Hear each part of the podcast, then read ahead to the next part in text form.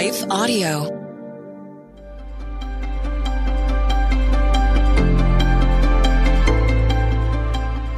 Welcome to the Crosswalk Devotional. We're glad to have you listening with us. Today's topic is the test that proves you love Jesus.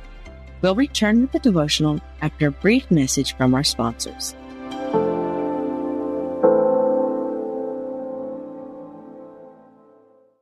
But look around you. Your family, your faith, they're not in the way. They are the way. From the creators of Jesus Revolution comes the incredible true story. It's going to be dangerous and scary, and giving up, it's not an option. The story of one family's journey from down under to center stage. Unsung Hero, a For King and Country film starring Candace Cameron Bure and Terry O'Quinn.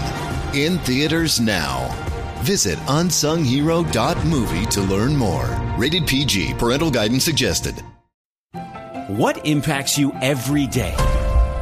There is one book that influences almost every aspect of our lives. Museum of the Bible reveals the Bible's impact on your favorite musicians and artists, the way we measure time, social justice, our national monuments, and more. The Bible's impact is all around you. Discover how at museumofthebible.org/impact.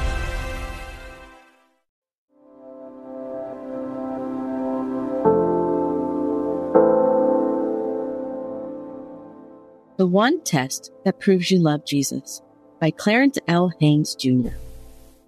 If you love me, keep my commands. John 14, 15. We live in a world where people like to use the word love loosely. We say things like, I love food or sports or some other inanimate object.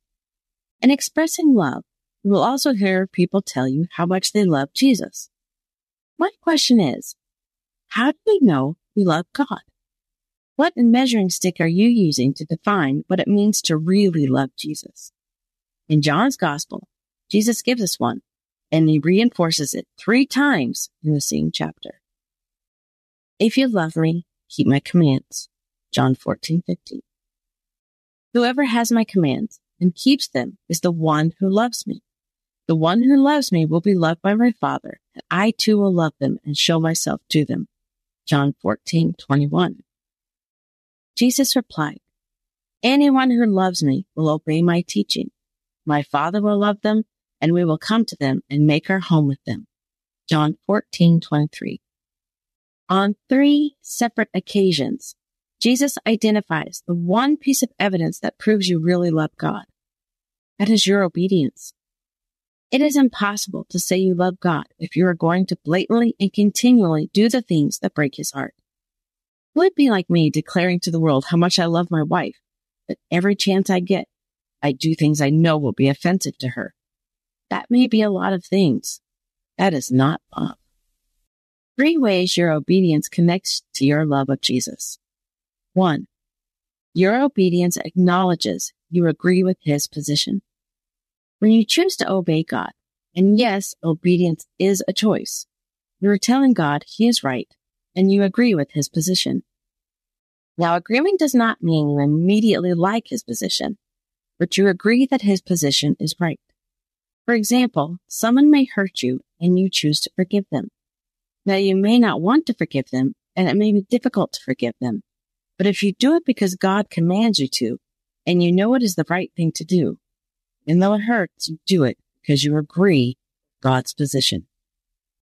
Two, your obedience tells Jesus you are welcome. Obedience is a welcomer. It tells Jesus you are welcome in my life to do what you want. When you choose to disobey, you are telling Jesus, I don't want your ways. And in this area of my life, I don't want you and I don't want you interfering. I know these seem like harsh words, but when you reject his commands, that is what you are doing. Disobedience, which is sin, says you trust or desire something more than you desire God or your relationship with him. When you put it in that language, it stings a bit more. Your obedience or disobedience will determine which one you really want, sin or the things of God. Your choice will show where your love resides. Three, your obedience is about your actions, not just your words. When Jesus made these statements in John, this is what he was really saying. Don't tell me you love me. Show me. It can be very easy to declare with your lips how much you love Jesus. Anyone can do that. It is far different to make the choices, sometimes difficult ones, which show that you do love him. However, it is in these places that your obedience becomes evidence of your love because you will do the hard things, even when you may not want to. Not because you are motivated by fear of retaliation, but because you are motivated by a love that desires to please God. Intersecting faith and life. I want to leave you with a simple challenge today. Think of your life and see if there are any areas where you are wrestling. It could be something you should be doing or something you need to stop doing. Either way, let the motivation to change come from your love of Jesus that drives you to walk in obedience. After all, if you love him, you will do what he says.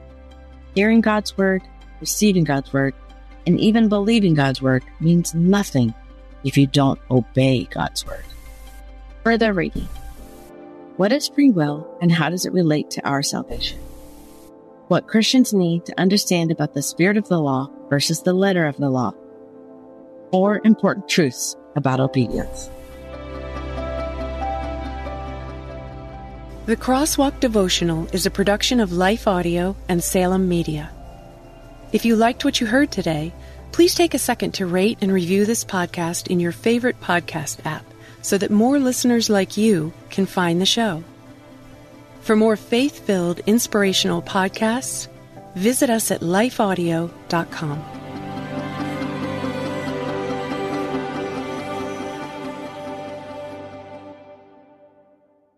Hello, my name is Adam Comer. And I'm Ryan Chittister. And we're the host of Life After Addiction podcast. If you or someone you love struggles with addiction, check us out, Life After Addiction podcast, and you can subscribe at lifeaudio.com.